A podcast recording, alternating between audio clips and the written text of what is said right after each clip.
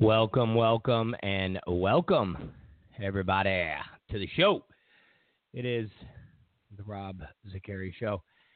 Yes, we are live, and yes, we are getting ready to activate the Periscope feed. So stand by if you are uh, listening to us on Blog Talk or you're listening to us on uh, Spreaker, or however else you listen to us, and you want to uh, watch us, go to Twitter and click on the Periscope link.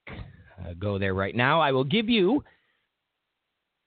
I will give you eight seconds from when I say go. How's that? You ready? Okay.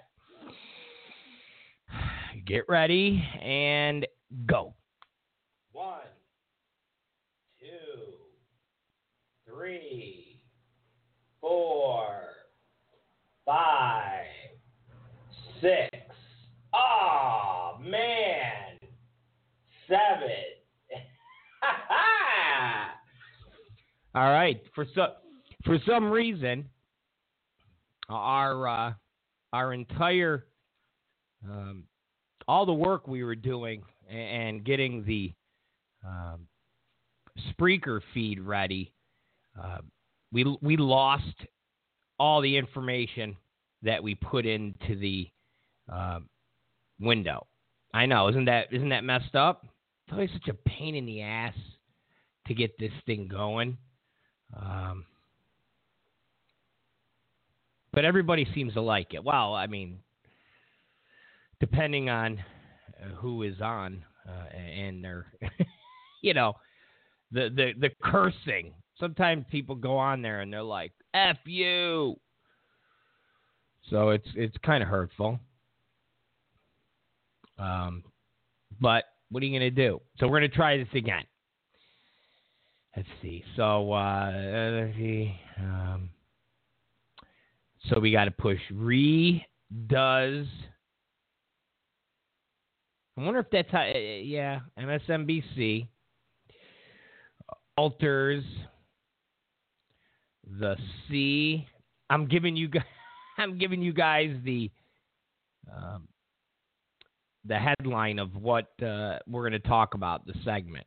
See, this was already done, but we, uh, uh, you know, we, we we lost it. I don't know how, but so we'll uh, we'll we'll try it again, and then we're going to talk about Iran, and they uh, punk us again. And then we're going to talk about Trump. So Trump keeps rolling. How's that? There. All right, guys. Here we go. Now we'll try it again. so do the countdown. Let's do the countdown together. Now. One, two, three, four, five, six, seven, eight. How's that? All right, there. Nine. Uh, all right, we are. Are we live? Or are we not live? Yeah, we're live. Uh, hold on. Let me get this. Yeah. We gotta we gotta alter this. Hold on. We're constantly, constantly altering. All right, let's try this again. No. Such a pain in the ass. It really is. It's the whole. We're going to try this one one more time. See, so your Carrie show. I know, guys. Just bear with me, will you, please? Oh, we should have some whistling. We should have some like uh, uh, intro whistling music. All right, we'll try it. So we go uh, hashtag MSNBC alters the C. CNN poll. I know. Then go uh, figure, got to do a hashtag Iran. Iran punks us again. And here we go. Trump still rolling. All right, we're going to try this one last time. Okay? One last time. Here we go. Do the countdown with me. One last time. Here it is. And we're going to go here, here, there. Whoa! Jeez, look at that handsome guy. All right, there. All right. there. That's not bad. There. It only took us it only took us 3 times. So if you're listening to us on the radio, you're listening to us on Spreaker, you're listening to us on Blog Talk, you're listening to us uh, however you listen. It only took us 3 times to get that right. It only took us 3 times to get that right. All right. So, we're back. Welcome to the program. It's the Rob Zicari Show. I am your wonderful host, Rob Zicari. So, where do we start? I would say the left is officially freaking out. I would say they've officially, they've, I, have never seen this before. I, am 43. Uh, I've only been following politics for, I don't know, 20, since I was 14, 13, 14. And I've never seen this before. So the most amazing thing that I've ever witnessed. A network. Now, of course, all of these uh, cable networks were not around back when I was uh, 12 or 13. But I've never seen a, a news organization. I've never seen Tom Brokaw. I've never seen uh, Dan Rad. I just I've never seen anybody ever get a poll and because everybody is buzzing about that poll, alter the poll to make it fit your narrative. Now, I'm not talking about your own poll. I'm not talking about when you do a poll the Rob Zicari show poll, and you don't like the outcome because you sampled too many uh, leftists or you sampled too many, uh, you know, I, I don't know, people with uh, uh, no arms and no legs. I'm talking about someone else's poll. I'm talking about someone else's poll. I'm talking about where you go, I don't like what that poll says. So, and we're going to tell you what it really should be. Never seen that. It's it's amazing to see all the stories today, and there's a ton of stories. Whether you go to the New York Times, whether you go to the Washington Post, I mean, all the usual suspects: Daily Beast, Huffington Post, New York Times, Bezo. I call it Bezo, the Bezo paper. It's the Washington Post, the Bezo paper. There are story after story that have come out today why the polls don't really matter. Why why why the why the polls are kind of wrong why why why it's still too early to really follow the poll. Remember, three weeks ago, it was over. Look at the polls. Look at the polls. Look at the polls. Look at all the polls. It was it's over. Hillary Clinton's up by 10. Hillary Clinton's up by 14. Hillary Clinton's up by 16. It's a slaughter. She's measuring the curtains. It's done. And don't forget, we're always told, we're always told pre this. The campaign doesn't really start until after Labor Day. But but this time is different because everybody's engaged. Everybody's engaged more than they've ever done before. So normally, normally that holds water. But this time around, this time around, no, no. People are engaged. So this notion that after Labor Day is when the campaigns really start and when the polls really matter, no, no, no, no. No, no, no. I heard that. So the polls and where the polls are now, that's it. It's too late for Trump to turn it around. Way too late. Way too late. Now all of a sudden, you have a CNN poll come out that has Trump up two, three points, margin of error. Let's just say tied. And even in all the other states, the polls are shrinking. And now you hear, well, you know, it, the, the polls, it's it, it doesn't it doesn't matter. It's so early. Early. Wait, what? And then MSNBC and Sleepy Eye Chuck Todd go even further. They go even further. They're so pissed off. They are so pissed off that they alter the polls. I, I, I kid you not. They alter the polls. I, I, I've never seen it. I've never seen it. I've never seen it. I've never seen it. So yesterday, because the liberal, uh, every, of the left, uh, you you name them. Like I said, rather rather it's Facebook, rather it's Twitter, rather it's Instagram, rather it's Tinder, rather it's uh, SugarDaddyDemocrat.com, what, whatever.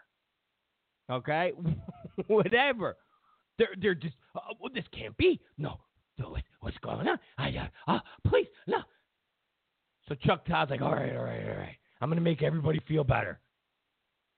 Sleepy Eyes is gonna make everybody feel better.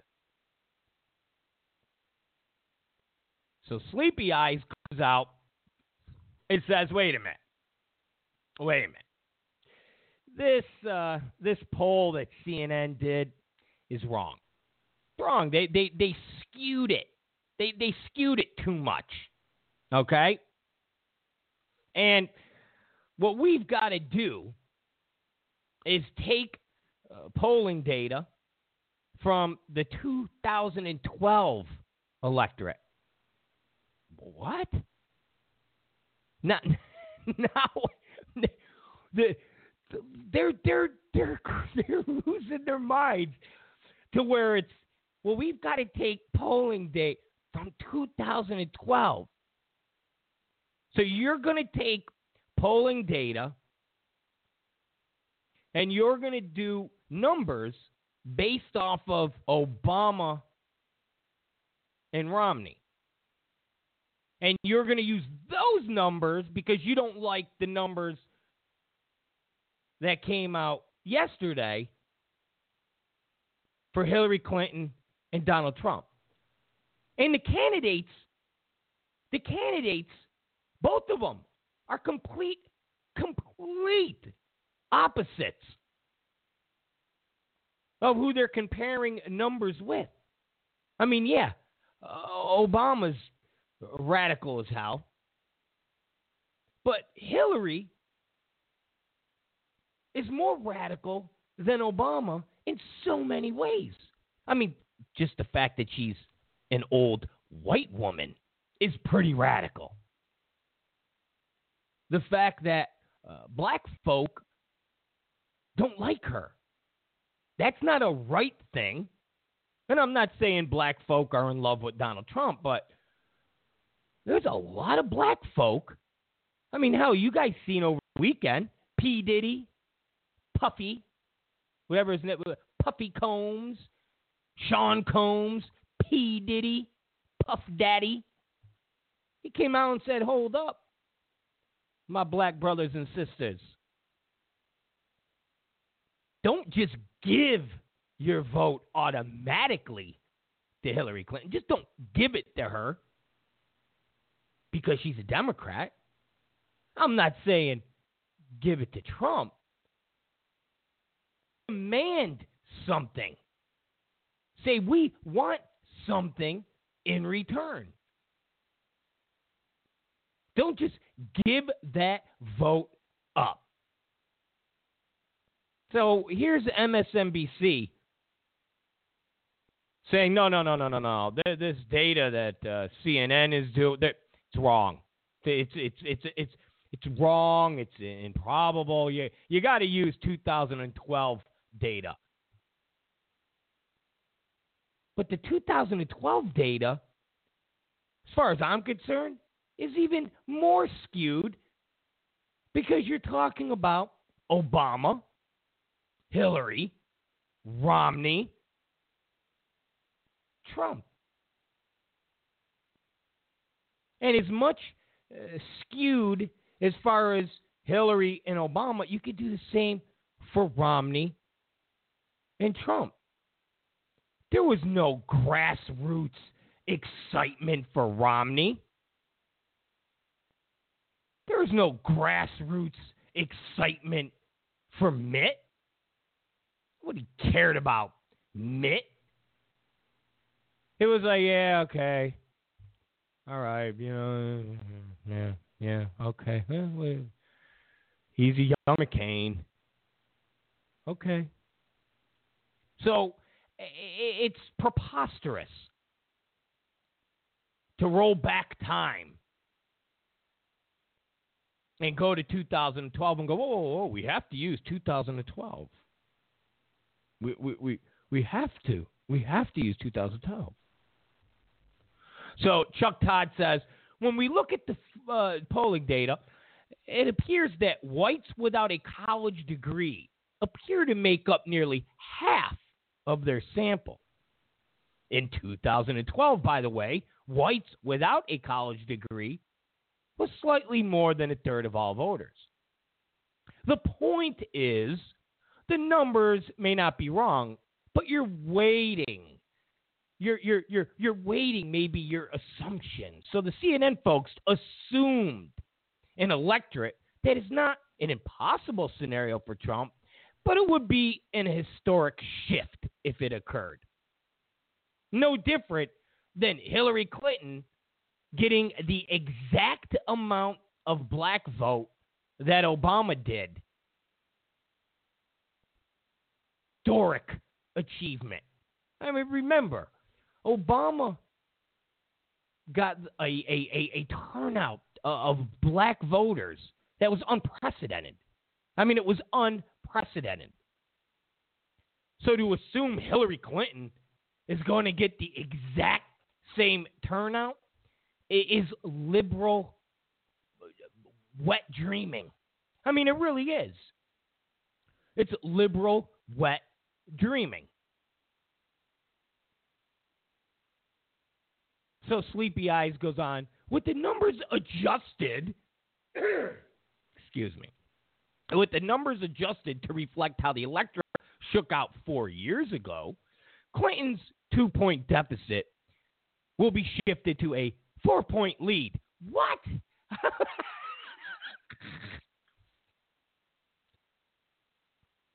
Grading on the curve is now polling on the curve. I mean, now, I, hell, it, it's it's it's uh, it's teacher having an affair with the, the student curve. That's like, you know, Billy, you really got a D, but well, I'm gonna I'm gonna give you a C plus. Meet me after class.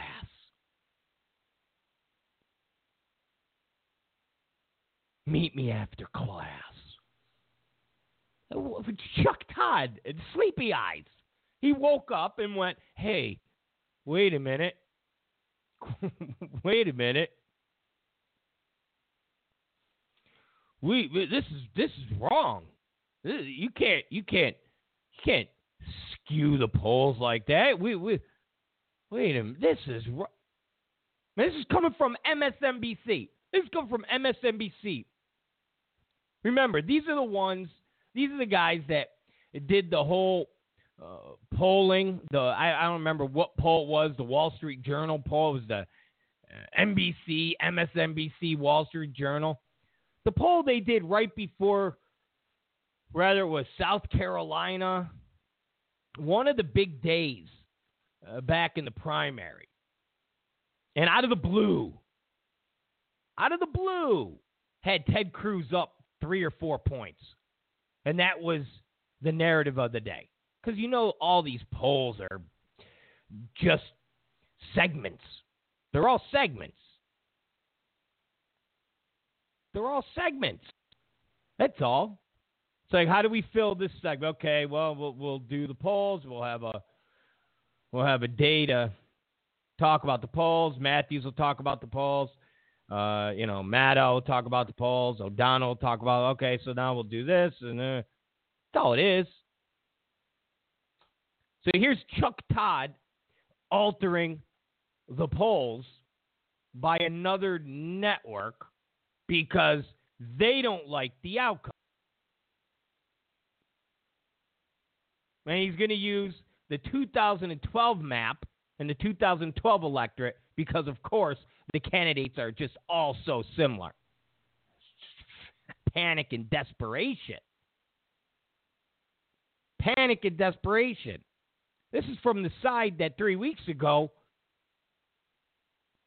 we're telling Trump and the Trump supporters and the Republicans and anybody on the right, it's over.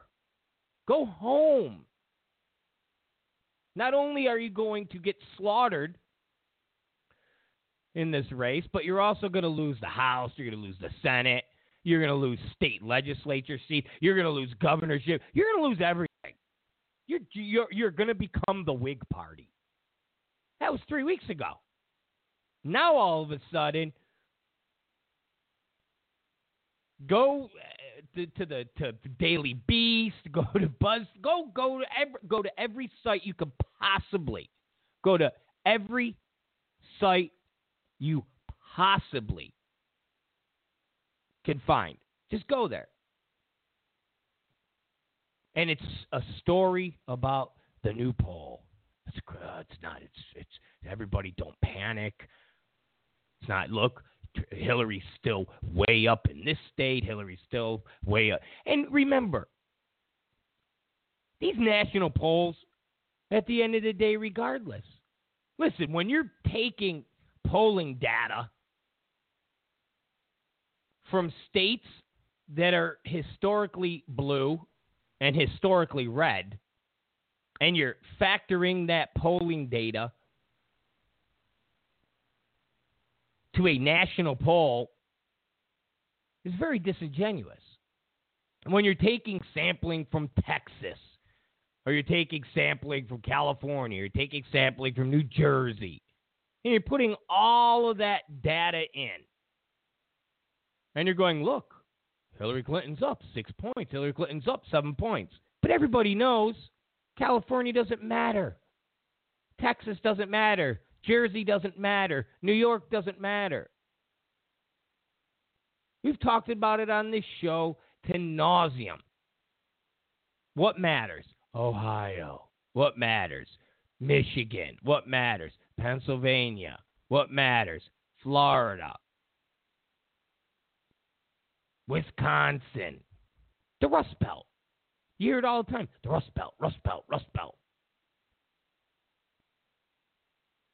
So even when you see a poll that goes, oh, well, Hillary Clinton is up six points. Hillary Clinton is up seven points.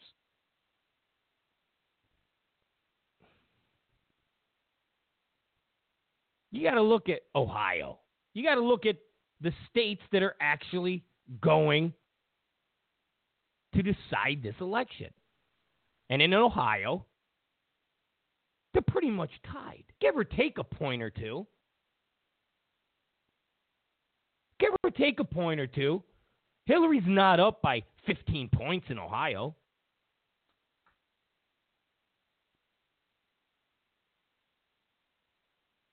Hillary's not up by 15 points in Florida.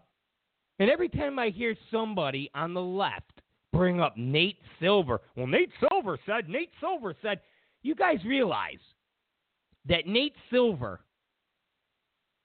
was beyond wrong during the primaries. You realize that. You can't erase the primaries and go to 2012 and go, "Oh, he was he was perfect. He was perfect in 2012. He predicted Obama right right down. Yeah, but the entire primary season, he was wrong. He was wrong. I remember we talked about this right after Trump got the nomination.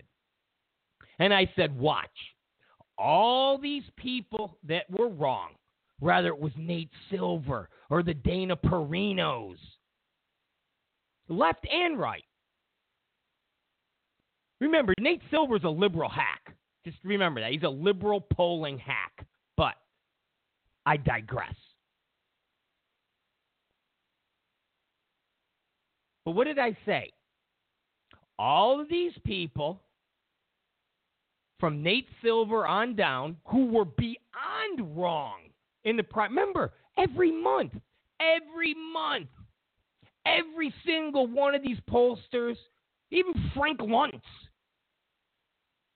Frank Luntz, the guy who wears the worst wig, in, uh, I mean, the worst wig. You can't get a worse wig than Luntz. And the guy's got money. It always amazes me. Guys who have money who have bad wigs. Don't get it. just don't get it. Don't get it. Anyways, again, I digress. So from Nate Silver to every other pundit, month after month, what did they say? Oh, Trump's done next month he's done. It's over. It's over. I remember watching Nate Silver on Lawrence O'Donnell, and he go, the data, the data that we're looking at, uh, basically shows that Donald Trump is is is losing support, and Donald Trump he will he will be out of the race effectively next month. And then next month comes, Trump's not out. Okay, all right, we are we are course correcting, and we okay, shut up, shut up. And what did I say? After the primaries, once we got Hillary and Trump, everybody that was wrong during the primaries would act as if that never happened. And sure as the day, they're all acting like it never happened. So all the people that day after day said, Trump is done. Trump is done. Look at the numbers. Polling don't lie. Look at this sampling. Look at that sampling. All those same people have been saying Trump is done. Hillary's killing him. Hillary's going to smoke him. Hillary's a. Hillary. And we're in the exact same position that we were. And what's going on right now? They're all freaking out. They're all freaking out. So you have Chuck Todd, Sleepy Eyes, redoing other people's polls. Man. You want to talk about a party in panic mode. You want to talk about a, a party in panic mode? Man, when your network, I mean, let's face it, it's not just CNN, the Clinton News Network, but it's also MSNBC. I mean, you can't get more in the bag, not just Hillary, but for Democrats than MSNBC. NBC in general. Remember, the president of NBC did the whole rant. Trump is a monster. Trump is Satan. Trump is blah, blah, blah. He's the president. He's the president of NBC. It's amazing. So it's not just CNN, it's MSNBC. So you got a network redoing the polls on another liberal network. It's just full on panic mode. Just, wow, what are we going to do? Because remember, what do polls do? Polls create a narrative and reinforce an idea. Okay? They reinforce an idea. So if you're a low information voter, and remember, my, my, my concept of a low information voter is different than other people's concepts of a low information voter. But if you're a low information voter, if you're a I only vote for the presidency. I only vote every four or eight years. I only get engaged for the presidency. I only get involved for the big game. You know, people that don't watch football until the Super Bowl every week. Every Monday night game, every Thursday night game, every Sunday night game. 5 million viewers, 7 million viewers playoffs, 20 million viewers, 15 million viewers, playoffs. So, you know, the 23, uh, the championship, 25, Super Bowl, 100 million.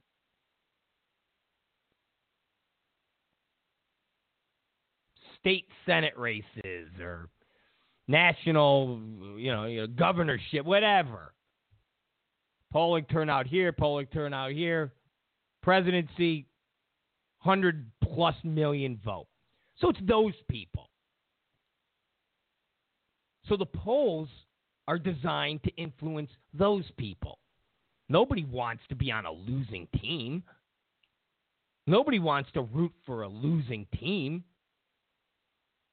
Doesn't that's that's the nature of who we are. Oh, what's the trend? Parachute pants? I'll wear Oh, what's the trend? Listening to Vanilla Ice? All right, I'll listen to Vanilla Ice. Oh, that's not in right now? Okay, then I'm not going to listen to Vanilla Ice. Breakdancing. I'll learn how to breakdance. I know I'm white, but everybody's doing it. Moonwalk. Everybody's doing it. Oh, he's a pedophile? Urgh, not going to like him no more. I mean, that's who we are. So the polls are created to influence people that don't want to be with a loser. That's why MSNBC,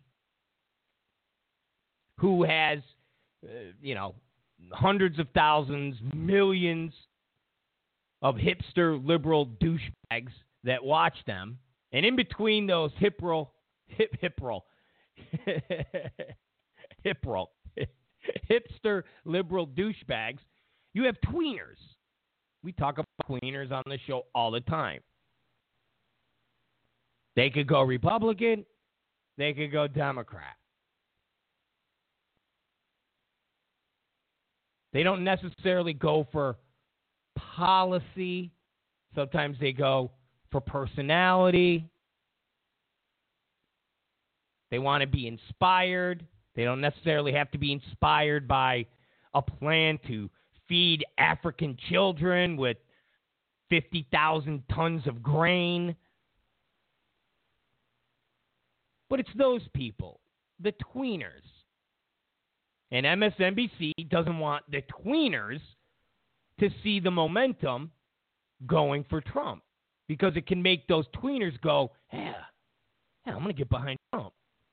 Yeah, I dig it. Yeah, it's cool. He seems to be parachute pants of 2016. Yeah, right on.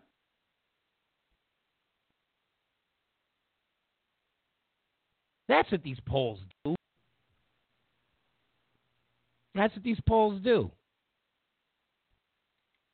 Plain and simple. Plain and simple. So remember that when you're taking a look at CNN and you're looking at uh, Sleepy Eyes Chuck Todd talking about, well, we got to alter the, the polling data. What? You can't do that. You dummy. You can't. You know, we we got to change something around here.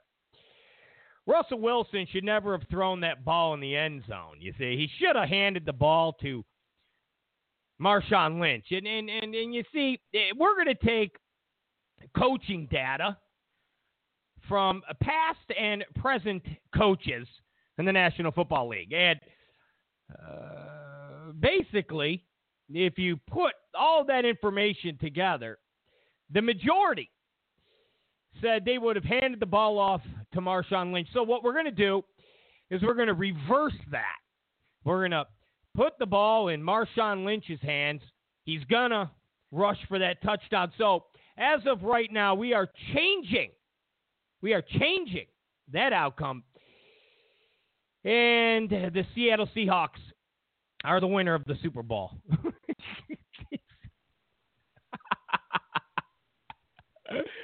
That's what we're gonna do. That's what we're gonna do. That's what we're gonna do. Ay ay ay ay ay ay. Nate Silver said. Nate Silver. All right, so there you go. There's my uh, there's my MSNBC uh, Chuck Todd, Sleepy Eyes, Chuck Todd. Now, somebody brought up, and you kind of beat me to it. Uh, I we could listen, guys. We could take calls. The only problem is uh, the way it's set up. You're not going to hear the calls on Periscope. That's the only problem. But yes, you can. I, I got a call in number. Now you can't call in and act like retards, okay? you can't call in and act stupid. But uh, people on Periscope won't be able to listen. Now, maybe we could fix that now, when we did live feeds before, we would get different feedback, and it was annoying, and I had everybody screaming and bitching and yelling, and we're still new to the whole Periscope thing. We still got issues that we're working out. But give me till tomorrow. All right, give me till tomorrow. Let me see if I could get the old system back up. And if I get the old system back up, you know, we'll take calls, and that way people on Periscope can listen to the calls and it won't just be a one sided affair and everybody on Periscope will just be listening to me. I know you guys love to hear my wonderful voice, but we'll do that tomorrow, okay? I promise. I promise. Now, somebody beat me to bringing up I don't know if it's a town hall. Would it be called town hall? Would you classify it as a town hall? Tonight's uh, NBC, MSNBC. Is it on MSNBC or is it NBC? I think it's both. I think it's it's actually going to be um, simulcasted on both. I think, but it's a veterans forum. Now, I don't know why Trump is doing this. It's on both. Okay, so it's on MSNBC and it will be broadcasted on NBC. Now, I don't know why Trump is, doing this because anytime he's ever done anything involving NBC, has not out well. It hasn't. And Hillary doesn't do anything involving Fox. That's why I loved about a week ago, the left was screaming and yelling. Donald Trump is only doing Fox News interviews. He's only doing Fox News interviews. He won't do any other interviews. He's only do Really? You guys have the audacity to complain that for about 3 weeks, don't even think it was that long. I think maybe 2 weeks. Trump was only doing Fox interviews. Hillary Clinton doesn't do anything involving Fox. I mean, she hardly does uh, any uh, TV as it is. But when she does, she's not doing Fox. What'd she do, Wallace? Which seriously, th- this entire time she did Wallace. There was no Fox town hall when uh, Hillary and Bernie were battling it out. But there was a whole bunch of CNN, MSNBC town halls.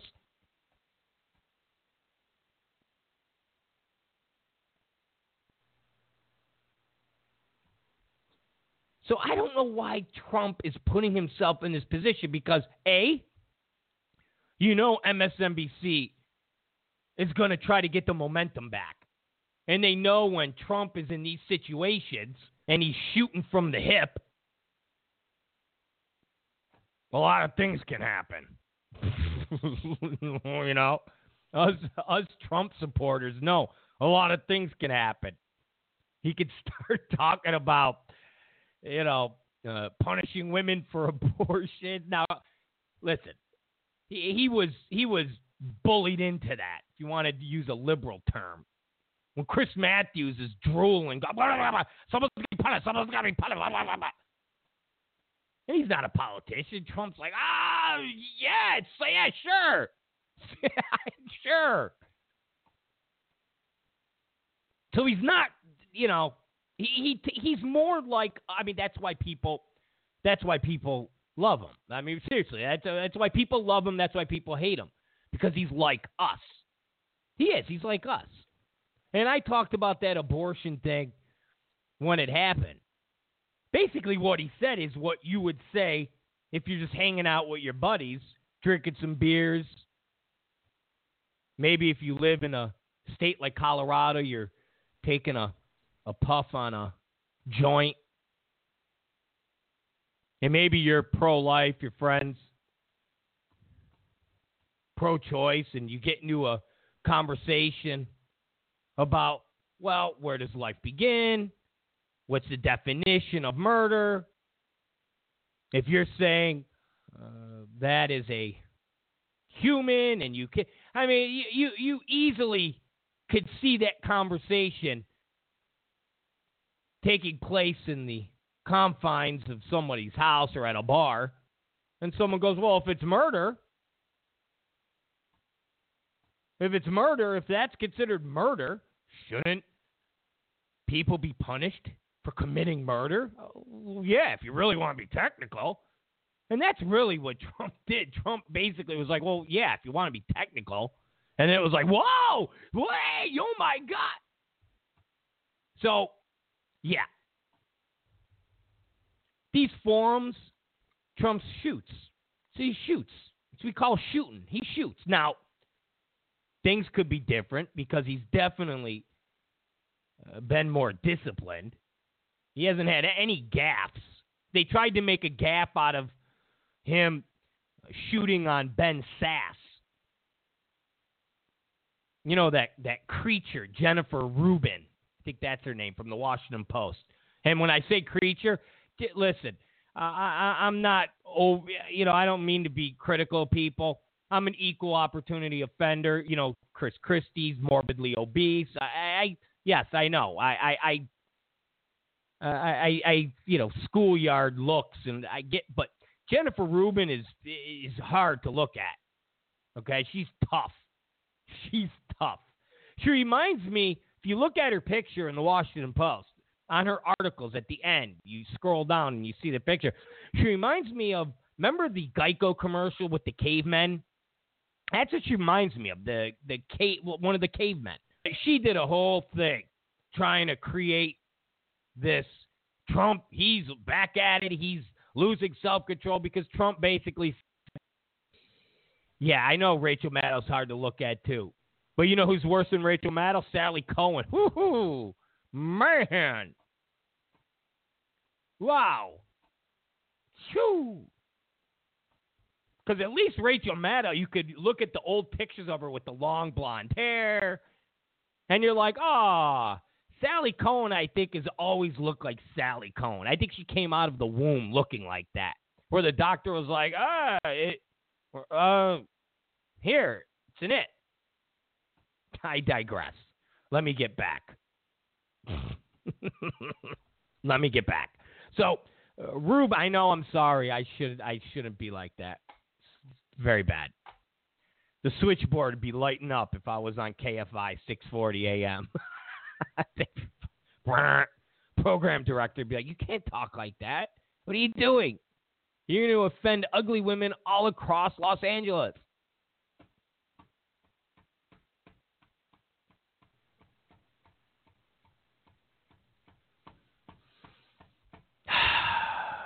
Anyways, so she kept trying to play the whole, oh, he's at it again. The, the, the, the, look what he said to Ben Sasse.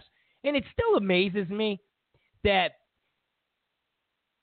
everybody could take their shots at Trump. Say whatever they want about Trump. Whatever they want. And if Trump responds, he's somehow an a hole. Somehow he's unpresidential. How many times have we seen Obama in the last seven and a half years run someone down? Seriously. How many times have we seen him shoot on the, the, someone in the press? And he's the president. He's not trying to be the president. He is the president. How many times have we seen Obama get very upset at a question and just run down the reporter? And the funny thing is, when uh, Trump says those things about Sasse, he's saying nothing uh, different than an opponent would say. Sasse is a very weak senator. He, he's he's done bad for his state. He's not like calling him a, a, a, a goat effer. He's not doing anything like that. He's like, hey, he's he's a he's not a good senator. He's not a good senator. So Trump hasn't been doing those things. He, he, meaning he hasn't been going off the rails. The only time the only time he went outside the script, so to speak, was the Ben Sasse thing. So who knows what's going to happen at the forum tonight? He might be like on script and laid back to the point. But listen, Matt Lauer is going to do everything, everything in his power to go after Trump. I mean, this is a guy who's part of the global Clinton initiative. Seriously, th- I, again, how Trump and the Republicans agree to this uh, is mind blowing. How do they agree to this and not force Hillary to do something with Fox. This is not a bastion of conservative. And now, um, what's her name? My girl there, my woman, my Scientologist. What's her name? Van Susteren. With Van Susteren leaving, you know the conservatives are are, are far and few between. Megyn Kelly's not a conservative you know the the Sons. They're they're doing everything in their power to to strip Fox of that evil conservative Republican brand name.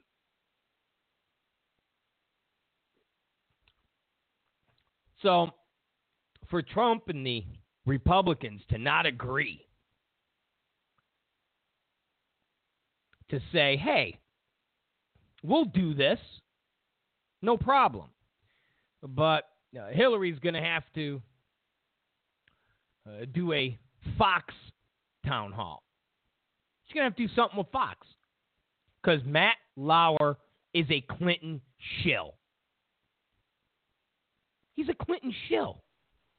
Matt Lauer is a Clinton shill. And he's the one moderating. Now remember, and you've seen it with CNN and Anderson Cooper. They don't just moderate. They don't just go, all right, you, uh, uh, war veteran, ask a question. You, war vet. They ask a question. Okay, blah, blah, blah. Trump will answer. And then Matt Lauer or Anderson Cooper will do like a follow up or they'll ask their own question. So they're going to throw in their own questions. So you know, mark my words, what's going to happen tonight. The John McCain war hero question will come up tonight.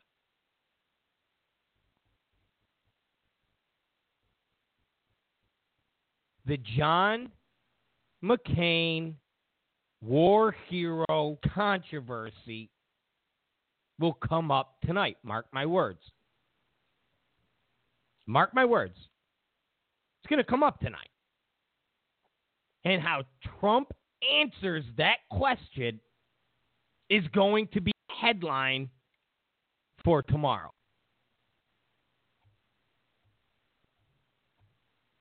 And I'll tell you this I know Trump doesn't like to apologize. He did the half apology, and it went a long way. People were like, whoa. Oh man, did he just did he did he just kind of apologize? Did he say he regrets?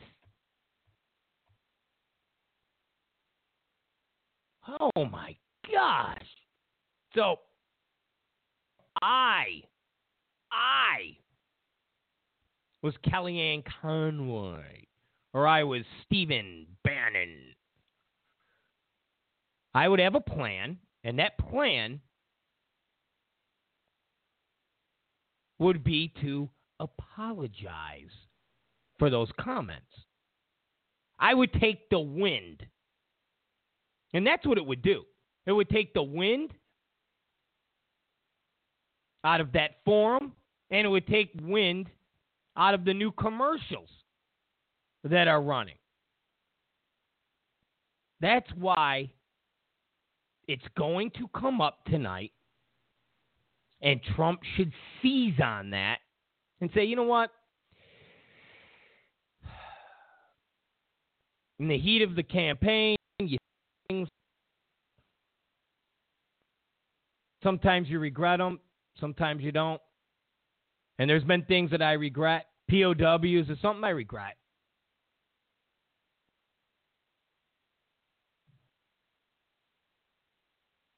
And if it offended John and it offended POWs, I'm sorry for that. I know it's against the apology rule, but I'm telling you, and I don't mean to sound like a Hugh Hewitt, but it would take everything. I know McCain is a RINO. I know. I, I, I'm not a fan of McCain, and I despise his daughter even more. But it would so, so take the wind. It would destroy. It would destroy them. I'm telling you tonight, they're going to harp on it. Right now, Paul Begala, that little scumbag, okay? Paul Begala, that little scumbag.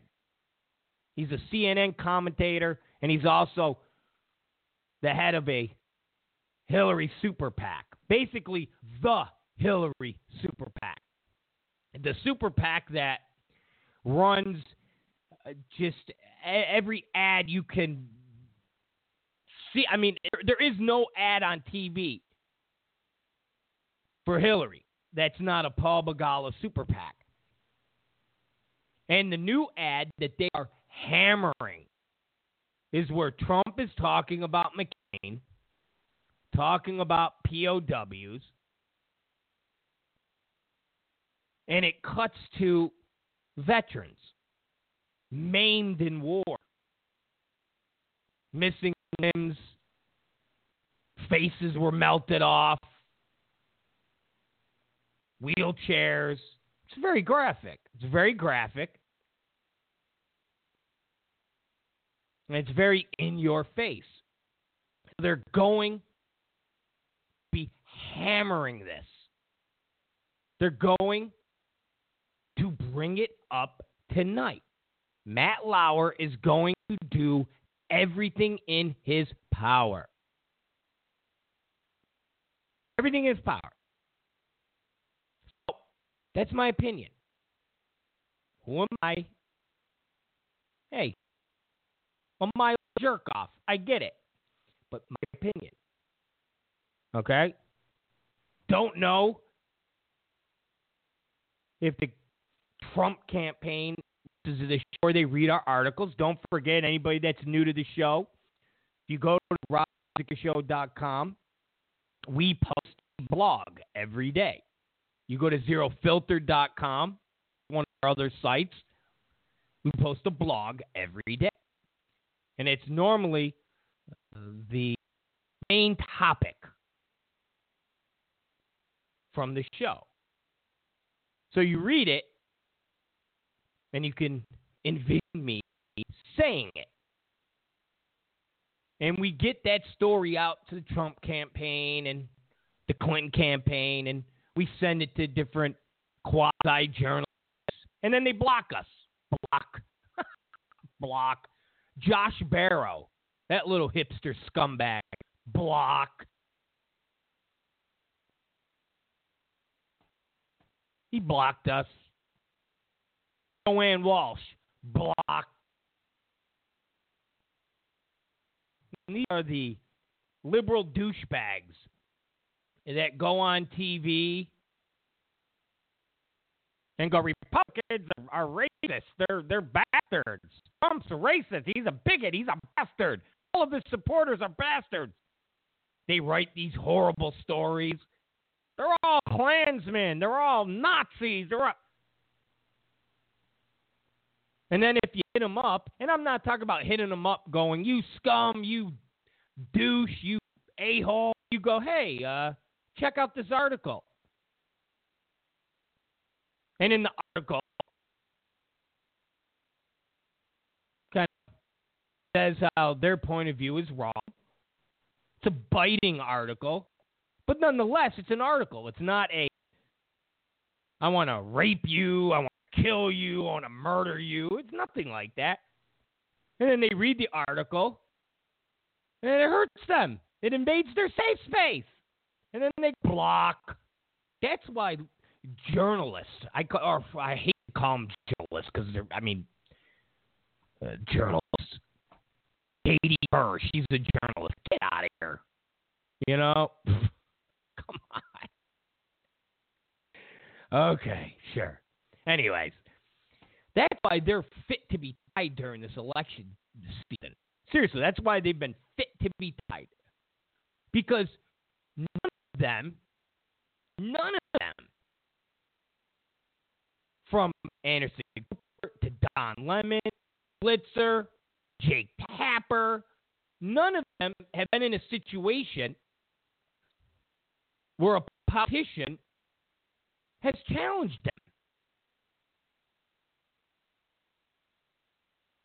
them.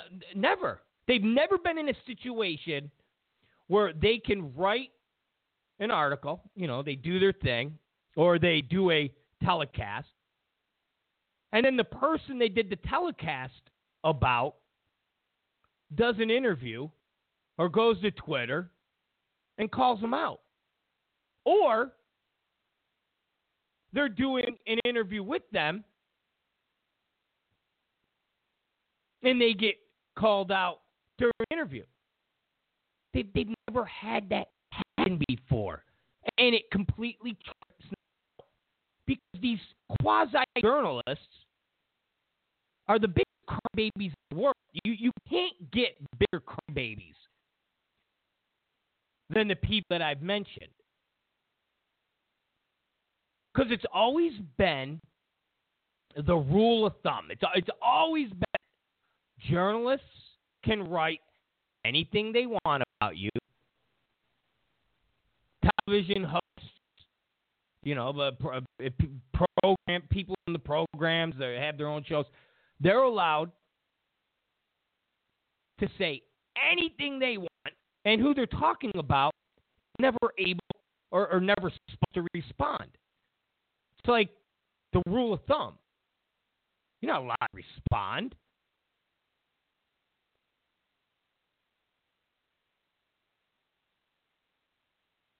I mean, imagine, imagine if back in 2012, that the left did to Romney. Rather, it was Andrea Mitchell doing the whole Romney's like uh, George Bush and the supermarket scanner. Remember that? I mean, uh, imagine if instead of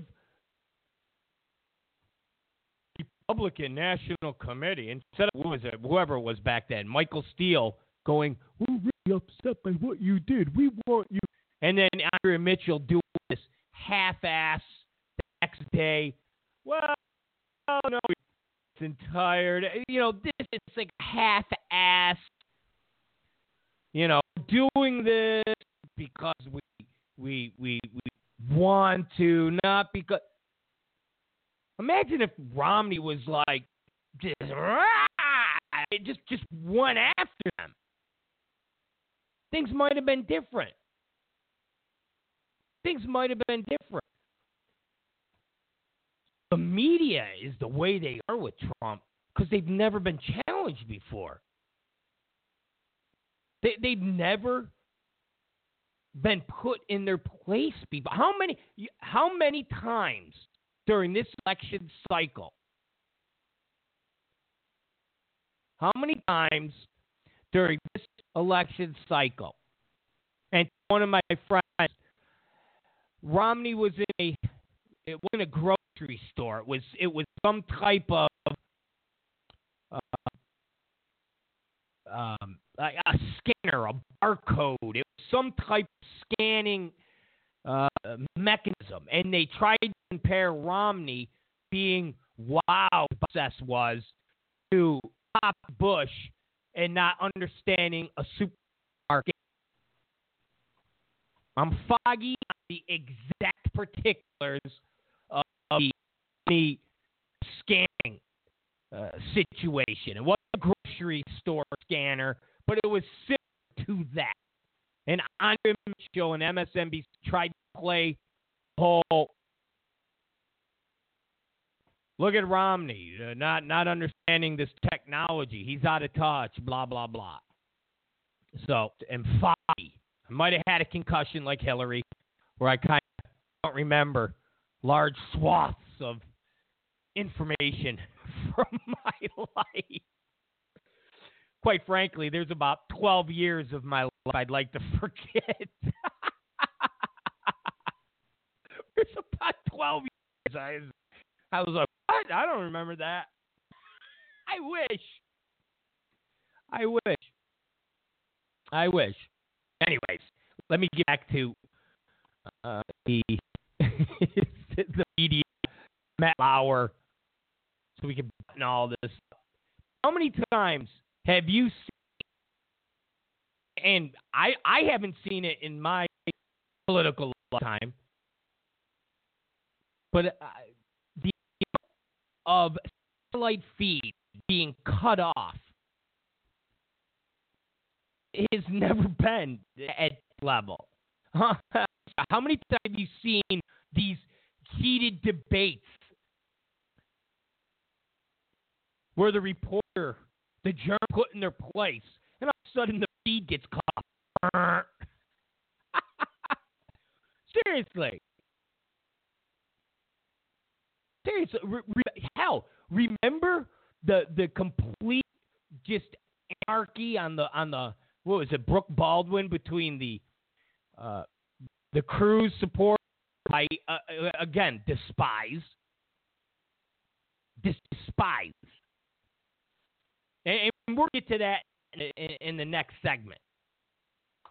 The one that uh, was rumored to be with Ted Cruz.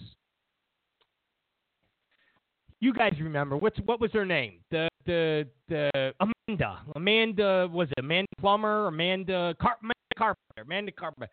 Remember when she was on with uh with with Brooke Baldwin and she's running down Trump.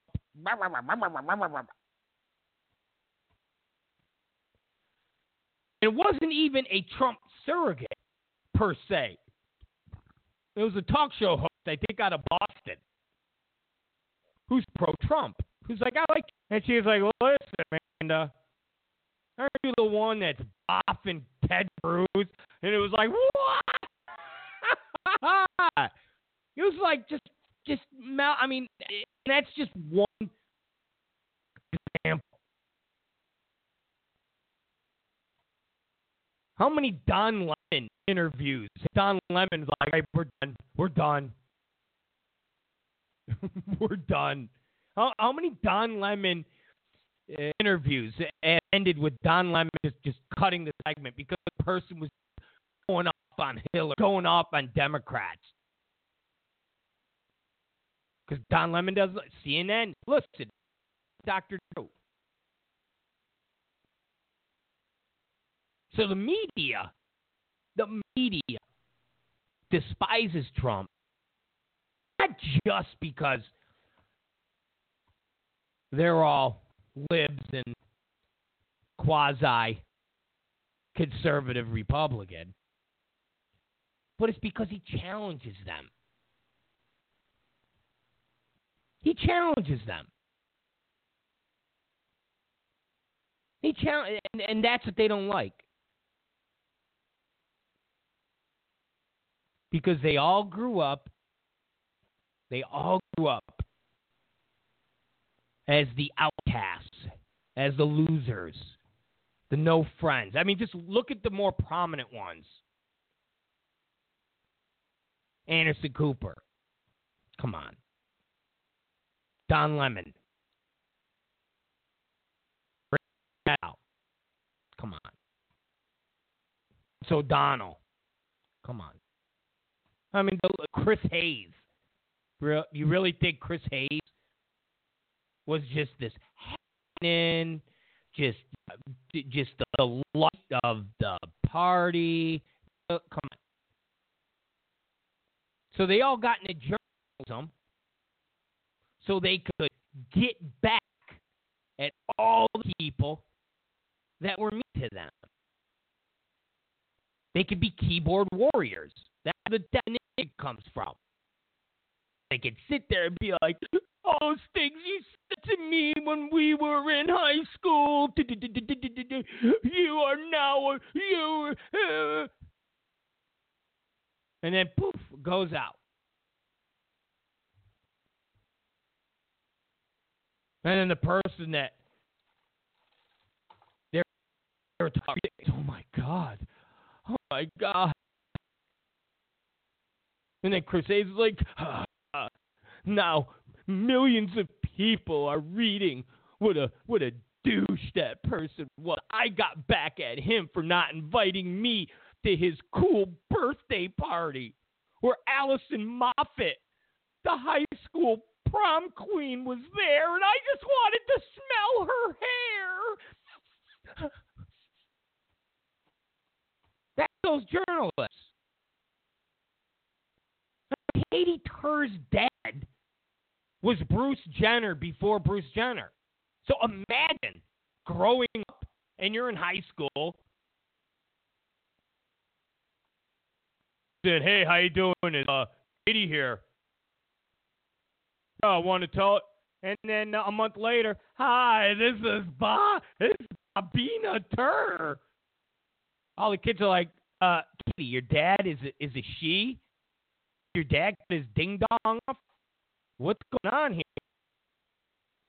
So of course Katy Tur's like, I'm gonna pick at everybody that made fun of me. They're all Trump supporters. They're all Trump supporters. Oh. Hi, it's it's Kate Tur. I'm gonna do everything in my power to become a big time journalist so I can back at everybody who made fun of me because of my dad. How do I how do I get how do I get to MSNBC? Oh, I become Keith Olbermann's girlfriend. Okay. I mean that's how Katy Tur got where she is, guys. She dated Keith Olbermann when Keith Olbermann uh, Uh, was the big hot shot of MSNBC. That's Katy Tur. I'm gonna get you. So watch Matt Lauer because Matt Lauer is part of that crew. That crew. So watch the fireworks tonight. I predict Matt Lauer is going to be coming at Trump. Coming at him hard. Coming at him real hard. And they're to bring up McCain. So, all right. It's the Rob uh, Zicari show. We got to take a quick break. I'm not going to close the feed, though, you guys, on Periscope. But I am going to take quick break. we got to break up the segment. Quick break. Everybody don't panic. Those of you on Periscope, you're just going to, I don't know, listen to wind. And then when we come back, we're to talk about those little scumbags in Iran. New detail. Well, hey, man, you know, hey, hey, hey. You know, I, I'm going to give you a, a concept.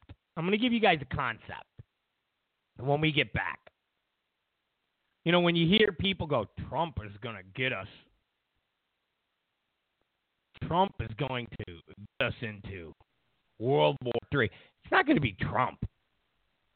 Hillary Clinton is elected. Hillary Clinton is going to get us to World War III. Because she's going to have to somehow show that she's not a punk like Obama. Out of eight. you got to look for a non-transgendered bathroom. Oh, just call Bob Burr. Katy Tur's dad. Hit up Katy Tur on Twitter and go, Kate, where can I find a non-transgender bathroom? Show. We'll be right back. Oh, you guys are brutal. Yeah.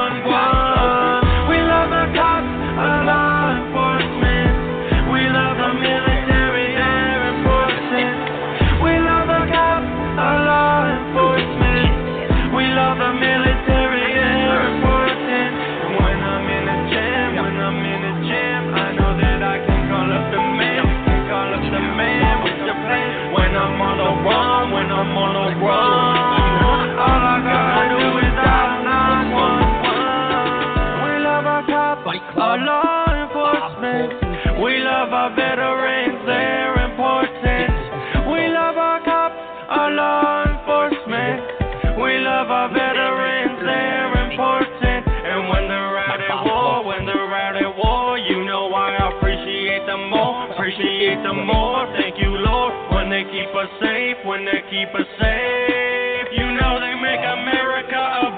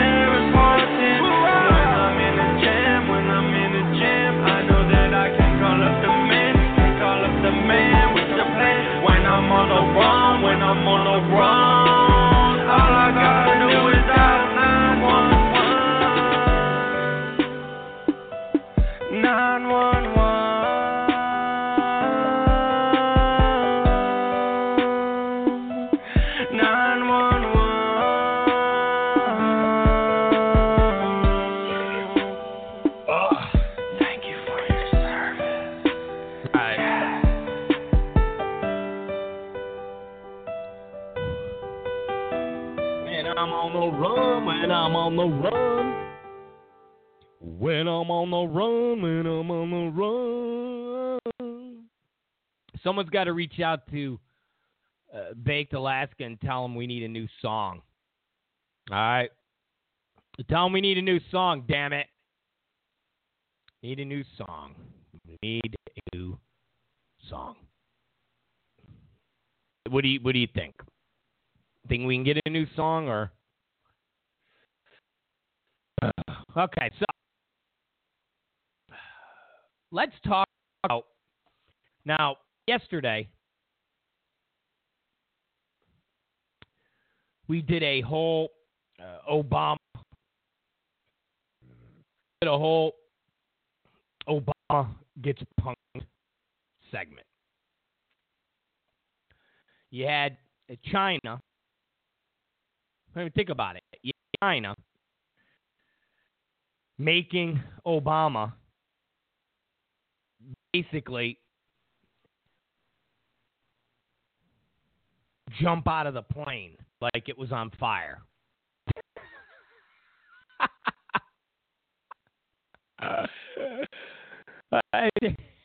seriously. They basically made Obama. They didn't do what they're supposed to do uh, president of the United States. Then once they got into uh, where they're supposed to go uh, for the summit and the meeting, uh, certain people weren't allowed. I mean, the, the, the Chinese did this to Obama that has never been done to an American president. Never ever. Never ever been done to American president. You all seen that video of uh, the I don't know what he was the the, the Chinese chief of staff yelling, just going off on one of Obama's people. He was just man, he was he was like just you you I don't know if it sounded like that, but I mean he was just going off. Off. So he talked to about telling Obama that if he got into his face to question how he deals with drug dealers, he would call him a, son of a whore. Since that happened, the Philippines president said, I regret saying son of a whore, but I don't apologize. And then, of course, Obama and Putin had a whole little talk, which amounted to the Russians breaking off any conversations with John Kerry or any other American diplomat that was discussing things in Syria. So no one respects Obama. He goes to Laos. I'm so sorry for what America did. I'm so sorry. It's just, I'm so sorry. I mean, no one does. Like we said yesterday, Jimmy Carter looks at Obama and says, I could kick his ass. I'm feeble, cancer riddled ex peanut farmer. And I could kick his ass. I could kick Barry's ass. Jimmy Carter's saying, I was a weak president Can't get any more weak than Jimmy Carter. Seriously, can't get any more weak than Jimmy Carter. Say that because he's riddled with cancer, or know, maybe it's in remission, whatever.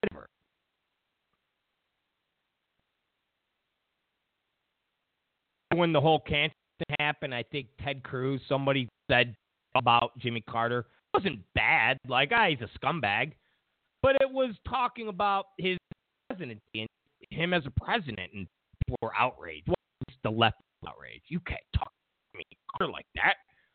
He's dying. He's a weak president. Very weak. Very weak. And Obama's weaker than him. Obama's weaker than him. So that all happened yesterday. I mean, not Obama been weak seven and a half years. But all these things happen over the weekend. Then we find out today, and this uh, was astonishing to me. Now, it's been going on, just the fact that even after, even after getting 1.4 billion dollars, Iran the other day did more maneuvering in the uh, Gulf, the Persian Gulf. And we talk about this. Iran's playing uh, chicken with our Navy ships. And they did it again. They did it again the other day.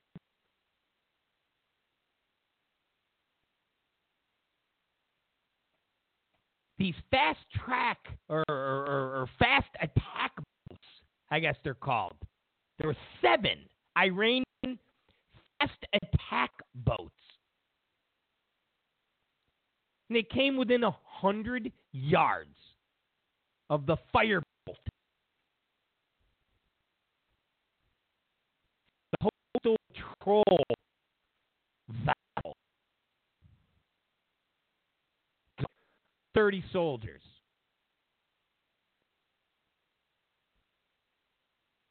Obama officially gave them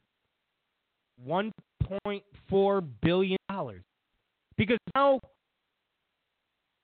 we have learned that all the ransom money has been to Iran. So not just 100 million, but all their money. They've all that money. They're flush. 1.4, close to 1.5 billion dollars in cash. And what do they do? Plain chicken. Plain chicken. I mean, seriously. Seriously, how weak how weak of a president is Obama?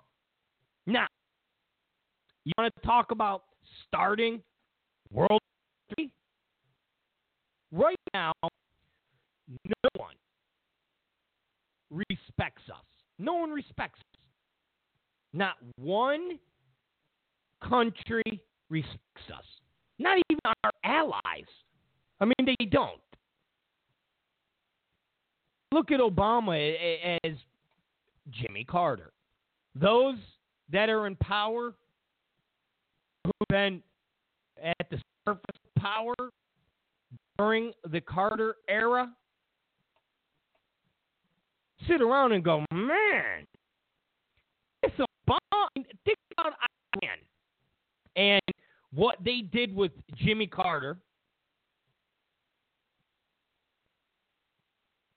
And here we are. They're doing the same thing, but worse to Obama. And look at the history and legacy of Jimmy Carter as it pertains to Iran. And now look at Obama and the history. And at the end of the day, legacy with Iran. I mean, it's it's striking. It, it really is. It really is striking. But think about this. Now, I don't feel this way. I, I might feel this way about Hillary. Put that aside. in general, I don't feel this way. And that be women are weaker than men, and in turn, women tougher. Women have to do things a man wouldn't normally have to do. To change the perception that they are weaker than a guy. I know that might be controversial, but let's face it. You're talking about Iran, talking about Saudi Arabia, you're talking about Iraq, you're talking about Pakistan, you're talking about China, you're talking about the Philippines. You know, you're talking about a lot of countries that look at women as being less than a man. I mean, even in Germany, they're turning on Andrea Merkel. They just had an election over there for people in her party, and they lost. The hard right is starting to get power.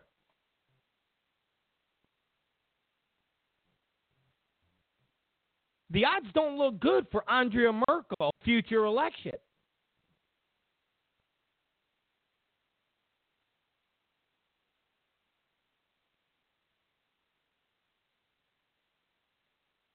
So at the end of the day, China, Russia, Iran are going to keep pushing and pushing and pushing. So now let's say Hillary becomes president.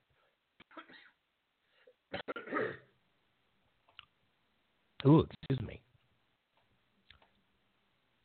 Going to have to prove that he's not weak like Obama. What do you think? If Hillary becomes president, all of a sudden, Putin, China, the rest of those countries are all of a sudden go, oh, oh, wait a minute. Like Hillary, I got the, uh, I got my, I got whatever she's got. Black lung, I don't know what.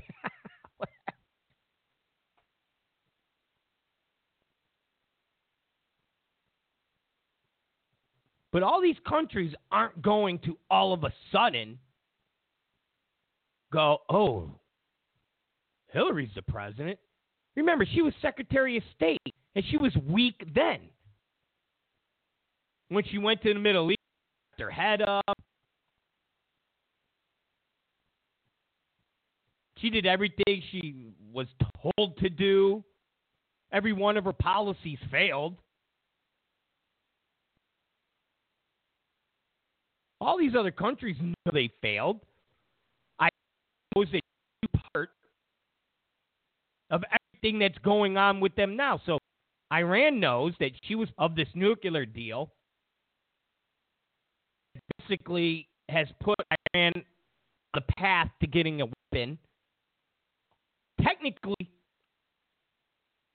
ten years, according to the terms of the agreement. If they don't cheat, they're able to have a weapon in. 10. Of course, they're going to cheat. Of course, they're going to cheat.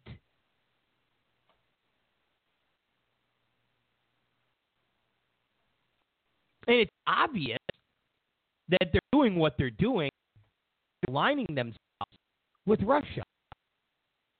Remember when Romney said back in 2012, Russia, they're the country that is our biggest threat. We have to worry about Russia. Remember we all mocked them?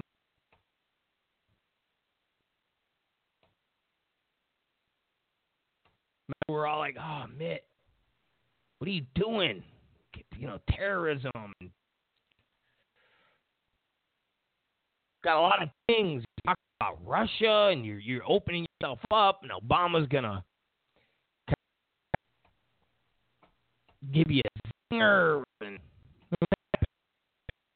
Obama lit him up, and at the end of the day, hate to say, but Mitt Romney was kind of right.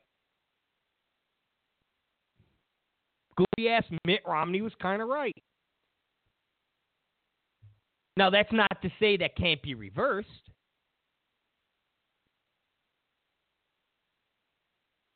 I mean, there is no negotiating with ISIS.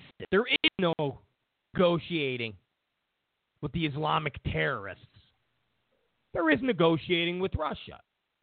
So, yeah, Mitt was right, but Mitt can also be wrong.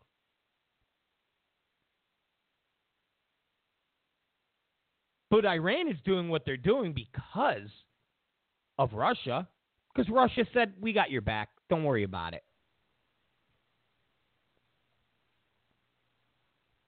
And what's Obama going to do? Nothing. He could do a damn thing. So Iran knows that Hillary was part of that deal.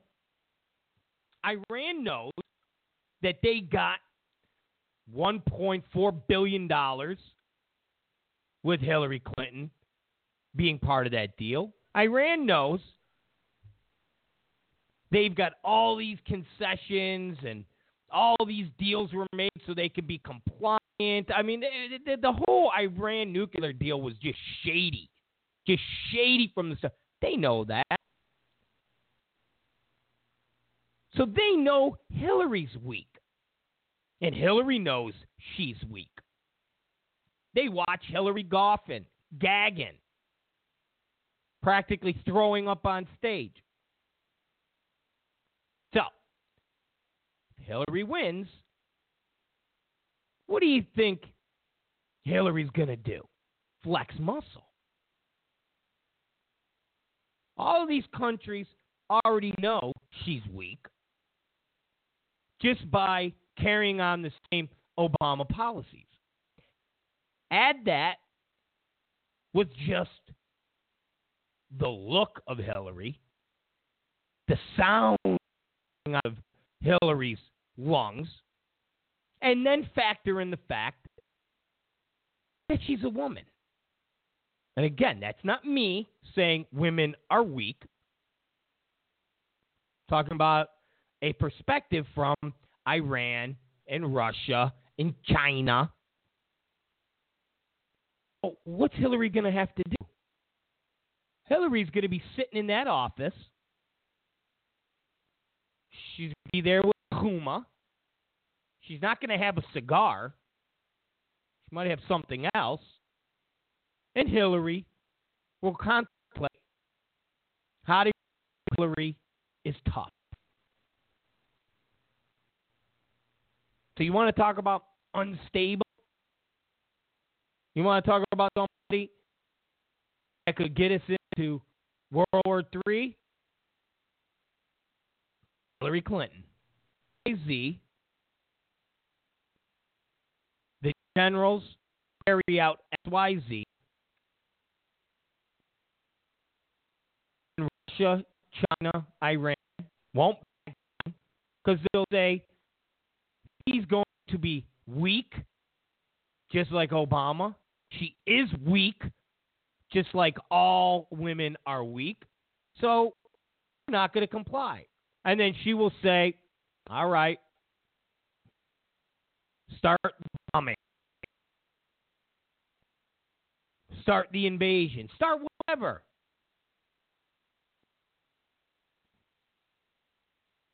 And then I ran, then I Russia, China will say, "Oh, ho, ho. whoa."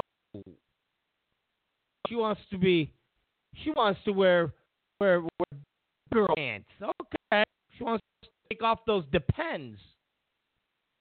She wants to put on some some thong, right? And they will do what they do, and before you know it, you hear sirens three. Or at least proxy wars in the Middle East. Definitely proxy wars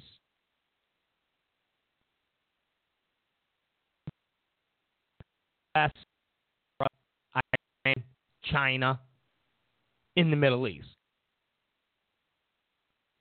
Uh, Benny Nahu is going to be itching, itching to make his move on Iran. And Hillary's not going to stop him. Hillary's not going to do a damn thing. Then Yahoo will drop a bomb.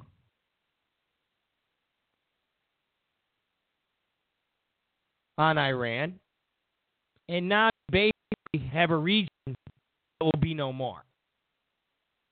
So you want to talk about and having a unstable president, look no further than Hillary Clinton. Look no further than Hillary Clinton. And there's my doomsday scenario. Again, maybe I'm wrong. Looking at what's happening with Iran, I'm looking at what's happening over in the Persian Gulf. I'm looking at what's happening when we give somebody $1.4 billion and they're like, oh, thank you very much. Now we're going to F with you. Oh, thank you. We have nuclear capabilities. All right, we're going to F with you. You've given us everything we've asked for. And, and we're going, you tell me. You tell me. You tell me. Was it signify? You tell me what's going to happen with Hillary Clinton. The one thing about Reagan, the one thing can be said about Trump, which I know the never Trumpers lose their minds when you compare Trump and Reagan. I, I know, I know they go nuts. Liberals go nuts, but they really are similar. They really are. You know, you have to take out the era and where we are in this era and saying, well, Reagan wouldn't have done this and Reagan wouldn't have done that and he wouldn't have said this. You don't know what Reagan would have said or what Reagan would have done if there was Twitter, if there was the internet. You don't know. You have no idea. You have absolutely no idea. You have no idea Trump would have been if you put him in the 80s. If the guy that does the interview with Oprah Winfrey and Oprah Winfrey's practically deep throating him on her show. Are you going to run? Are you going to run for president? Are you going to do it, Don? Are you going to do it? So, Iran and China and Russia, all these foreign countries looked at Reagan and looked at Carter and said, God, the cowboy, the the actor, seems a little mm, maybe quick on the trigger. He seems like somebody uh, that we might not be able to push around. Mm, oh, we better kind of be a little careful with him. And that's a fact. Now, Do we have facts to back that up with Trump? Well, I think when Trump went to Mexico, and did what he did, and other officials screaming at their president to not invite him.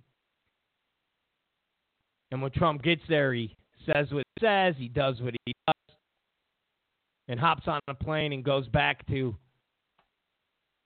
the United States. And only then, many hours later, does the president of Mexico open his mouth and say, I, I said we weren't going to pay for the wall. He had every opportunity to say, said on Twitter and what he said to Reuters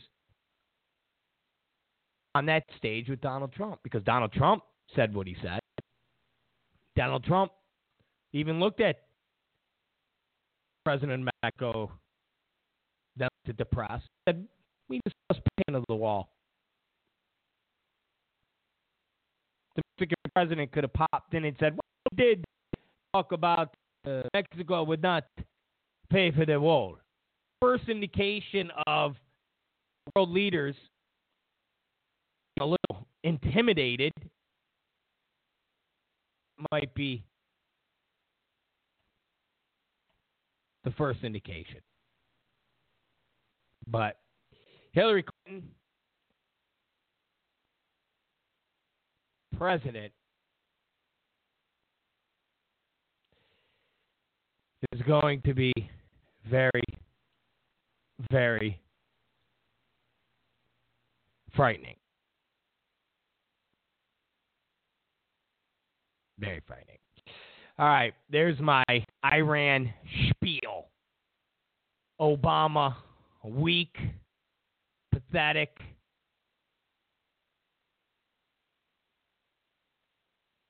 And being more